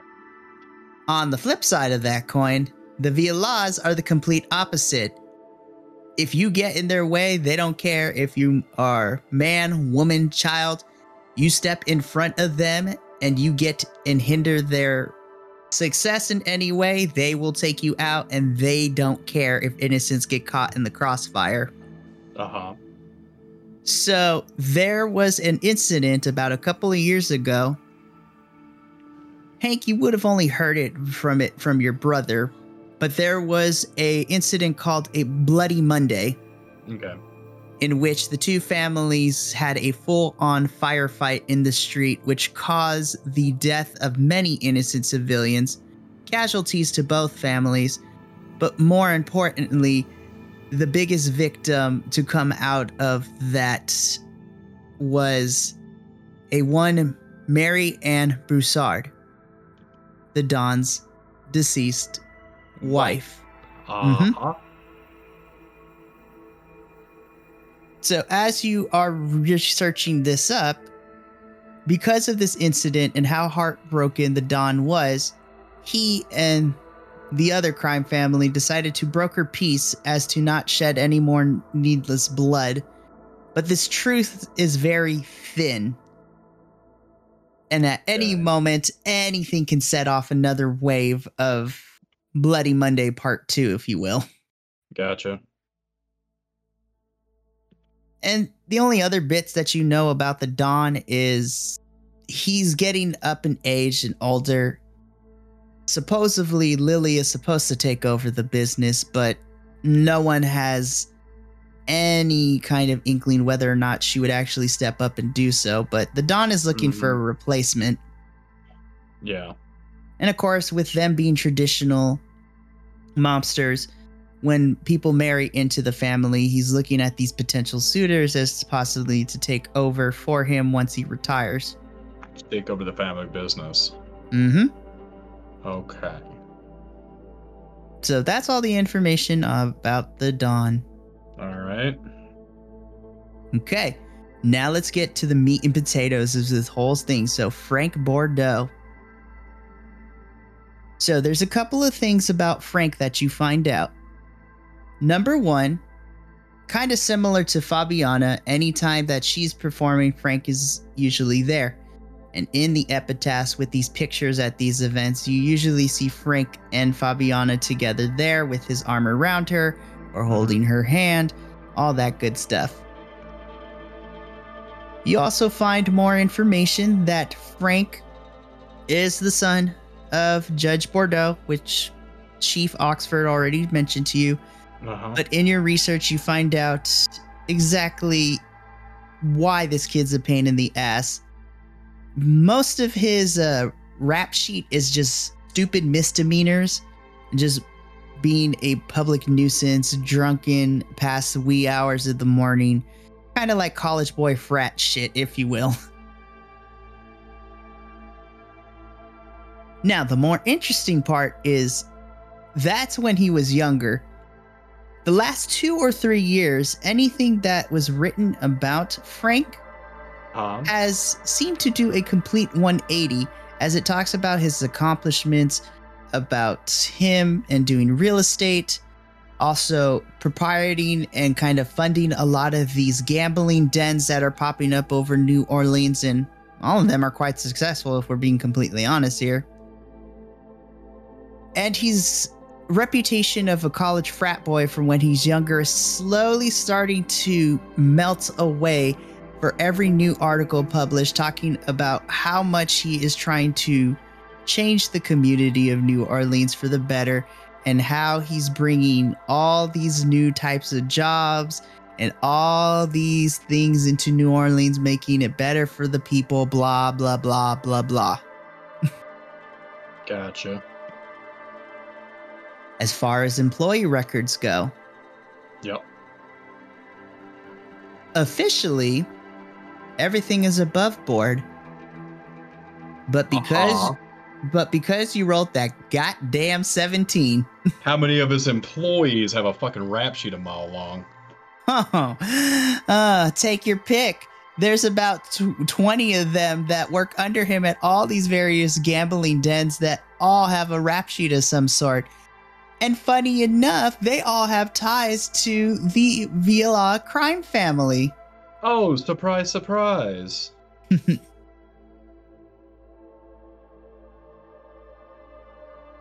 So, as you are taking this in, you also see okay, specifically the uh tied into looking at employee records of ones that have a rap sheet. How many of them work at the Crocodile Tears? So let's see. About of the 20 of them, there is a good mm, five of them that work at the Crocodile's Tears. All right, let's hone in on that. Okay. So as you researching that more, that's 17. Uh there is one name on here that is very interesting to you, Hank. So, this one is a Ridley O'Reilly. And the reason that name sticks out to you is because, if you remember from when you and Hank were at his establishment, there was a younger boy by the name of Jack O'Reilly who is Garry's This little, errand boy, boy. is a snitch. No. So as you look into this, you find out that the more senior O'Reilly here happens to be Jack's older brother. Oh, okay. And okay, O'Reilly was the name. Mm-hmm.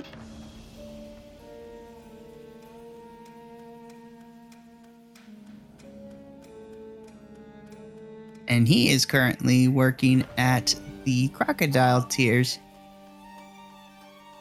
Okay. Shoots her brother. and works at the Crocodile Tears. All right. Okay. I think I covered everything, but is there anything else that you were wanting to look into?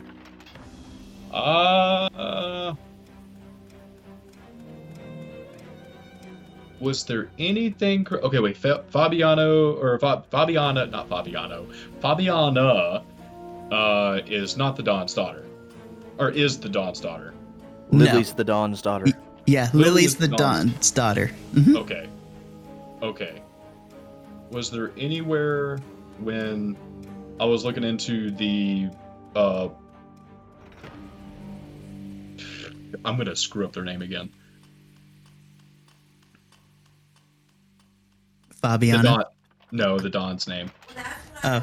just Don Broussard. Broussard. Okay, so the while looking into the Broussard family, was there anywhere where Lily's name come up? Oh, of course. So, as you were looking, as you researched the Broussard family, Lily's name does pop up a little bit. You also see that in some of the newspaper articles, especially around the funeral services for uh, Marianne, Lily's there pictured with her father grieving the loss of her mother. Haha. And so, you know, kind of show a force of the family. But more surprisingly, for Lily, she is getting a lot of recognition, just not in the way that you think she is. Okay. In fact, the further you look into Lily, she goes by uh, she goes by a different name, another alias if you will. Okay. And that is She is known as the Black Rose, the Black Which- Rose. hmm which is a kind of a pen name, so you will, of a very famous novelist who uses that pseudonym and is ra is a bestseller of these kind of uh, crime novels. Lovely. Mm-hmm.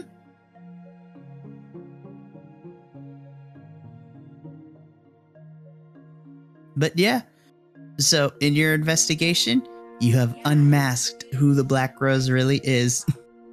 Nice. Don't really care about it, nor do I know what I'm going to do with that little tidbit. but I got it. but yes, there is one other thing that you end up finding as you come to the conclusion of this little investigation. Uh huh. Bordeaux has been tied to a few other prominent women in New Orleans, and somehow these prominent women have. Uh, how do we put this nicely? They come from Uh, old money, but ill-gotten money. Well, there's that. But unfortunately, it seems that their life expectancy has been cut short prematurely. Oh. They uh, disappeared. Some of them disappeared. Some of them were found floating in the river. And eerily, all had strange markings on their backs. Gotcha, gotcha.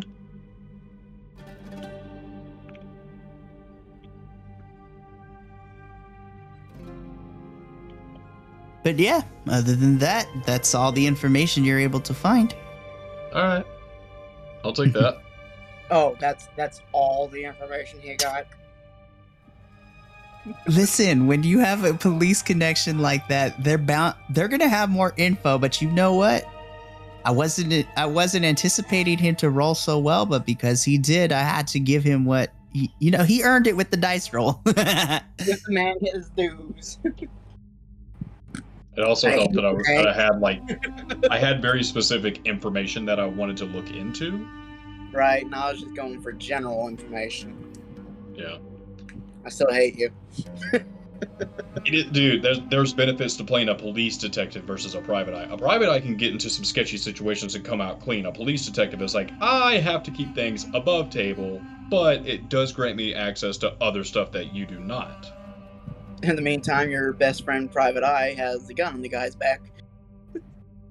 Yeah. Yeah.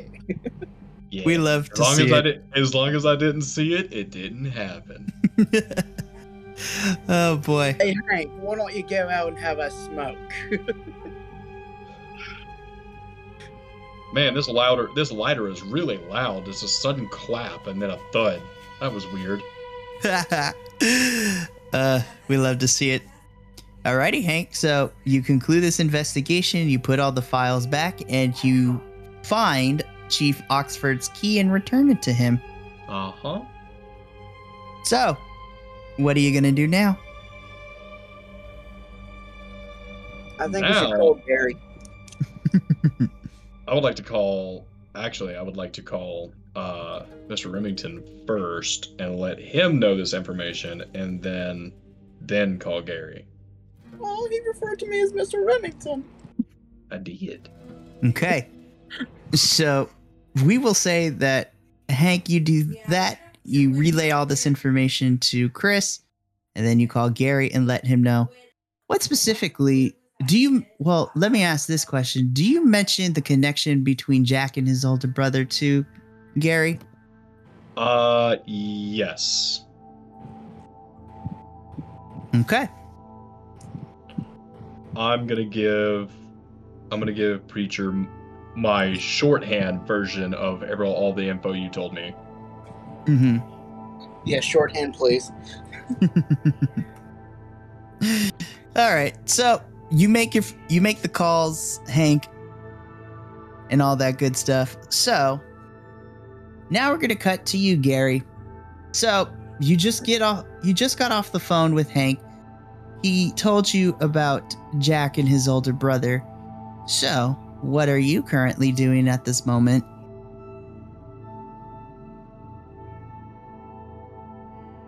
Um, basically, what I'm doing right now is I'm having a staff meeting, um, with my crew of informants. Um, I'm having, you know, like, okay, Okay, guys, this is what we want to look for. Keep an eye out, do the bum routine, see if you can get some things in earshot. If you get ran off, you get ran off, don't go back. Swap out for the next person, okay? Okay. and then the phone goes off for, uh, for Tanner, uh, to t- uh, for Hank, Hank. telling Mhm. telling Garry uh, what he learned about little Jackie Pooh. Ah. Hey, Runt, come here.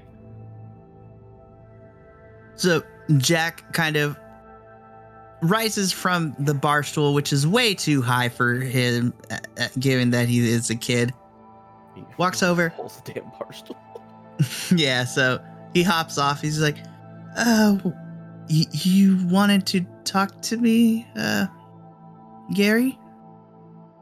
So what you're gonna do, kid, is you're gonna surprise your brother with a present. You're gonna hold on to it really tightly. Hands him a grenade.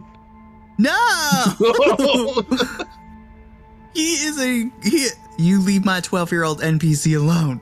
I would never. I had to do some kind of fucked up joke there. I'm sorry. I would have. I was right there. I was going to say something, but you beat me to the hand grenade. Uh, a hand grenade. Anywho, moving forward, what I was going to say was Alright, kid, spill the beans. Tell me everything about your brother. Everything you know right now. I know he works at the Tears. Give me your info. Oh, so. This is going to be kind of uh, intimidate. okay. Roll me the intimidate, I guess. because you know it, it, it obviously i don't know if he's going to give me the information willingly so i kind of have to you know coerce it out of him um so it's probably going to be a d4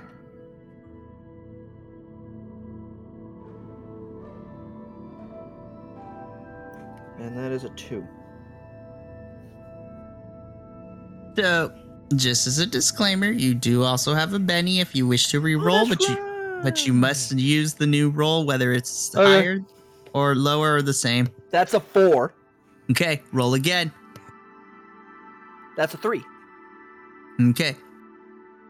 And you That's have this. 7 So that's a seven, and you have this skill, right? no Okay, so seven minus two, that still gives you a five, which is enough. okay. So, just for the purposes of how I want to RP this, what is Garry's approach and demeanor as he coerces this information out of Jack? So, he obviously Garry's gonna be taller than guy. He's looking down. He's like, "All right, spill the beans. Tell me everything you need to, everything you know about your brother, about what he does at the Tears, and every single little detail, or else you're going back on the streets without my help." So he's kind of gruff, but he wants to hear. eh, You know, he, he- he's a blunt and to the uh, uh, to the point. Um, because I do have a hindrance of loyalty, I wouldn't really put him out in the street. I'm really hoping he's going to be truthful. He's going to work with mm-hmm. me. He has bad blood or something like that. He's going to tell me things. I'm hoping. Okay. So Jack goes quiet a little bit. And he kind of looks at his feet. And after a bit of a moment, he looks back up at you, Garry. His eyes beginning to well up just a tiny bit of tears.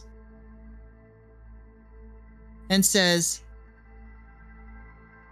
are are you gonna hurt him? If he gets in the way of what's going on, maybe. I can't promise he's to stay safe, okay? You know, I have nothing but admiration for you, little guy. You're a good person. You work really hard for me. You're very valued here. Remember that. I need to know everything, because if I can avoid it, I will.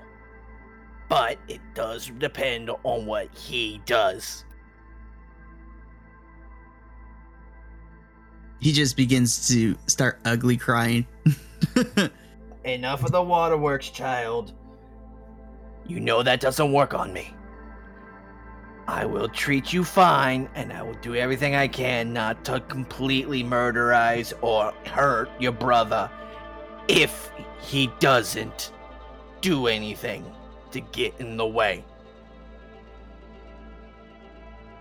so he wipes his tears away. And he tells you I don't know all the specifics, but my brother works what's it called? At the Crocodile Tears as some sort of person who runs card games. What's what was the term that he told me? He's a dealer. Yes, he deals cards to people who come and play his games. My brother says he runs games for people like he runs games for me. Which, you know, I think is cool. I, I like playing games. And he is just he just he just runs games and that's all I know.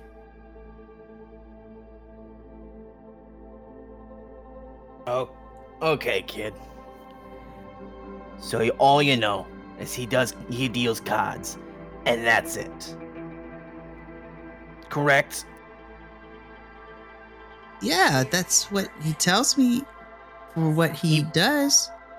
He bring home anything odd or special, things he can he tells you not to touch or mess with that you probably sneak off and steal later.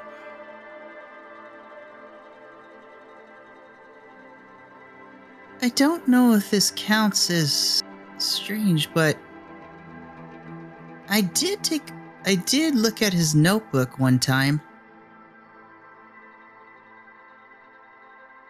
Notebooks are very important. Was it his accounting books? Or was it like a journal? Uh, it was more of a journal, I guess. I mean, it was just talking about I mean, I was told not to read it, but I did anyways.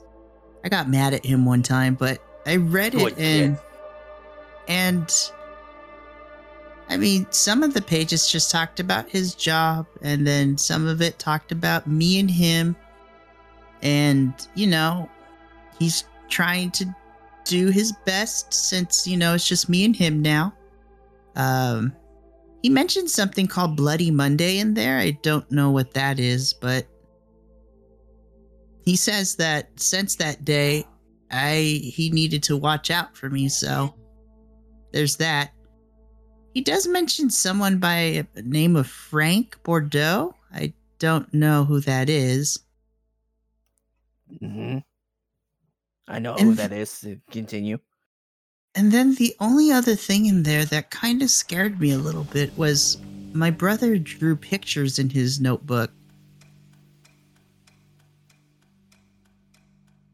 Okay.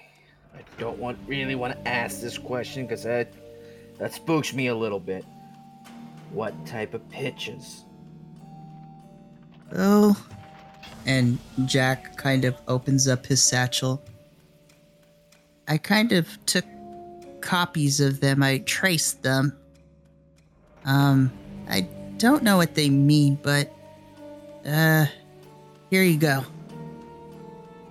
Thank you, Jack. Here's what I'm gonna have you do. I'm gonna have you go upstairs to the house. You're gonna hang out there for the rest of the night. Take the night off. You can go hang out there. That way you're safe. I know where you are. I don't have to worry about you. All right? Okay. Um you won't tell my brother that I looked at his notebook, will you? No, I will not snitch on you to your brother. Okay, Mr. Garry. Um Okay, I'll I'll do as you ask. I'll I'll go to where you want. And he kind of just tips his hat and um alongside Harry the bouncer, as we have dubbed him, Harry kind of at your discretion escorts Jack to uh, the safe space. Good, good. Okay. Now the rest of you mooks, you know what to do. Someone get one of my cousins up here. Probably Yeri. Yeri's always good with kids. Have him go hang out with Jack. And uh we'll go deal with this. I'm gonna look over these papers and I'll I'm gonna figure out what our next pl- point of action is. So let's talk about the papers, so that way my voice can rest. Um, you like that transition, didn't you? Uh, so yeah, what's up with what's on the papers? Can we uh, let us see or describe, please? So what Jack handed to you were a couple of drawings as well as little kind of captions written on the side of it. So, so you know, surprisingly these pictures are in actually quite nice detail given that they were only sketched in pencil. Oh my god, this kid could be an artist. uh so Like one of your French maybe I'll- say what oh jeez. Man, you beat me to the punch again. But uh, uh, maybe I'll get Perry to go up there. He's not great with platypuses, but you know, he has some heart. Gosh dang it. Be like, this kid's an artist. Draw me like one of your French girls. Uh, but no, so some of these sketches, you know, are quite detailed. Some of them are just like undisclosed patrons gambling. Others are pictures of Jack kind of sleeping in his bed, you know, just normal stuff. But then things get a little weird. These drawings tend to grow darker in nature in the sense that it seems that a lot of these more recent sketches are kind of from the point of view of Jack's brother, kind of witnessing some things that maybe he shouldn't have.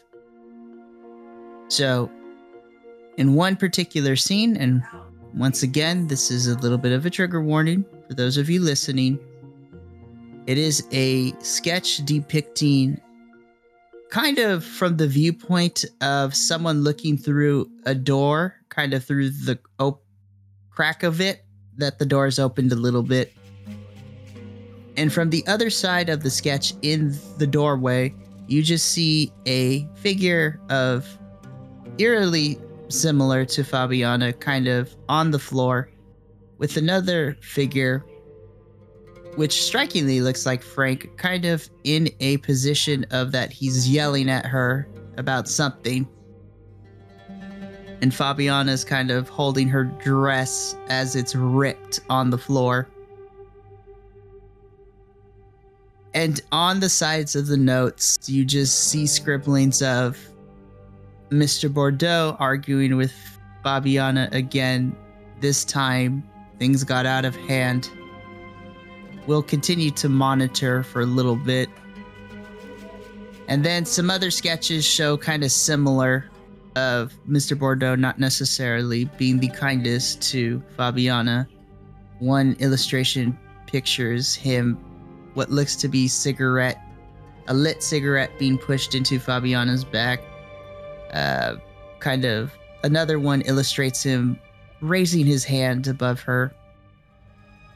So these illustrations aren't necessarily the prettiest things, and in fact, Garry, as you continue to look at them, the more and more that you see, the more disgusted that you grow with your attitude towards Frank.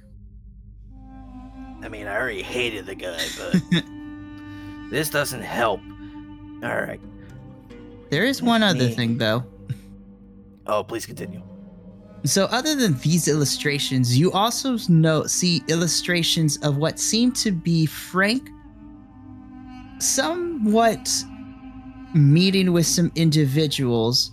These individuals are wearing more kind of traditional white linen, you know, kind of wear, wearing vests, big kind of beaded necklace wrapped around their necks. And it's not to tell that these individuals are involved with the you-do of the hoodoo of the voodoo. So it seems that Frank has some business with the Black Hand. There we go. That's definite. Hopefully. From the way this is being talked about, it sounds as almost as if Jack's brother's a plant. Hold on. Let me make a phone call and hope he's either awake enough or still at his office. I grab the phone, put it in my ear, dial Hank. Come on, Hank. Pick up. Kind of like rubbing my eyes and just grab the phone. Detective Skinner's office. How can I help you? You're sleeping in the office again, aren't you? Maybe. I have some very important things to give to you. I'm sending someone over in a little bit. Look at it very closely.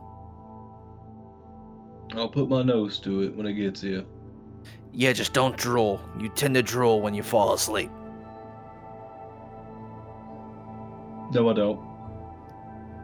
Really? And that's not drool coming down your chin right about now?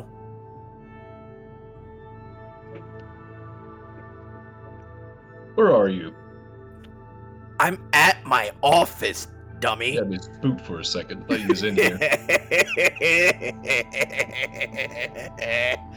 Ah, I love playing those jokes on you. I just know you so well, Hanky Poo. All right, I'm sending someone over with this. It's going to be sealed. You're going to want to look at it. It's very important. Hmm. All right, bye bye now. Hey, Clunk. Carrie, I'm over here. Carrie, my cousin, who is one of my couriers, Get this over to Hank right now. Be quick about it. Like, before he falls back asleep again. Oh, and take him some coffee. Okay. So, Carrie. Oh, God, these names. Carrie does that for you. So, we're going to cut back to Chris. So, Chris, you are currently in your office at your desk, kind of still, now that you've had your little discussion with Mr. Bordeaux, kind of just tidying up a little bit. Where not even a knock, the door just kind of opens. And in the doorway, you see a kind of average built gentleman wearing a nice, kind of lavishly purpled uh, vest, kind of designed in gold trimmings. He's wearing black pants and he has a nice little bowler hat. Uh, African American gentleman. Uh, he has a cane as he walks in. Is this the office of Mr. Remington? Okay, I want to put this out there that this was before I saw who it was because somebody just barged into my office. I have my 45 on my lap pointing towards the door. Oh, sorry, sir. Yes, it is. Uh, usually people knock before they enter my office, but I'll let it slide this time, so please, come on in. Takes off his hat. Uh, my apologies. Um, I just kind of set my 45 in a drawer on my in my desk. Excuse me. uh, most certainly. Do you mind if I have a seat? Okay, we're back. uh, of course, sir. Please come on in. Have a seat. Make yourself comfortable, sir. Thank you kindly. And this gentleman kind but you you did you startled me. Today's been a rather long and active morning. Yes, uh apologies. I I don't want to take up too much of your time, Mr. Remington, but uh I need to pass on a message to you. Uh, from whom, sir? And from underneath his shirt, this gentleman kind of pulls out a giant beaded necklace. And at the very base of said necklace is a picture of a kind of like a the palm of the hand facing forward with a singular eye in the middle of it. uh I'm here to warn you, uh, Mr. Remington. You have caught the interests of the Black Hand, and you need to be careful.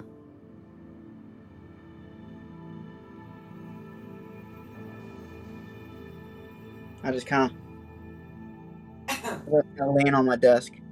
Your message is received, sir. And I just look at him. Don't get me wrong. I don't associate with the Black Hand. They give us voodoo practices a bad name out here. So you're not with that lot? I am not. I represent a different faction. One that's trying to bridge the peace between the common folk and us practitioners of the voodoo.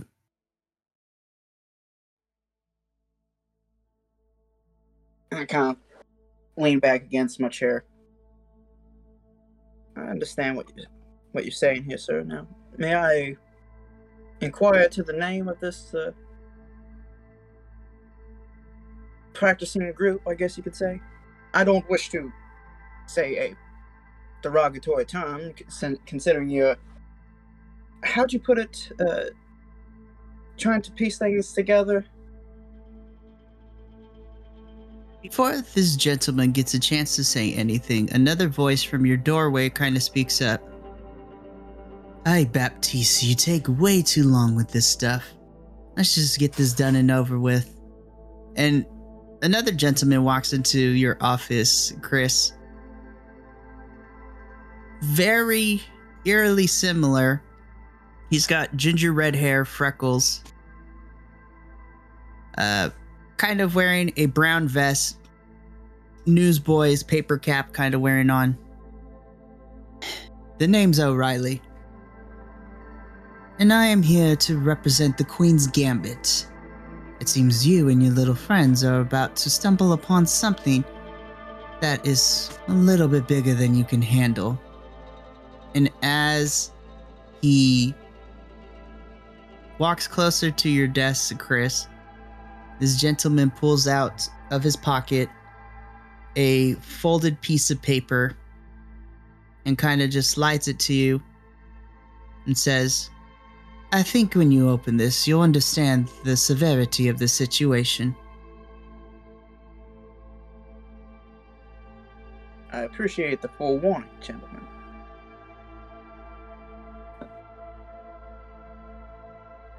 So, there anything else you wish to discuss? Hmm. I suggest you open that little note of yours, of mine first, and then we'll get to talking. Kind of look at the note and I just kind of casually or cautiously open up the note. Okay. So as you open this note, Chris, I need you to roll me a spirit roll, please. A spirit roll? Yep. So it's one of your attributes. It's not an actual skill, it's one of the main core attributes. I need you to roll spirit for me, please. Okay, and if I can find all of my stuff again. I don't know where it went. Oh, there's spirit. That is a d6. Be gentle.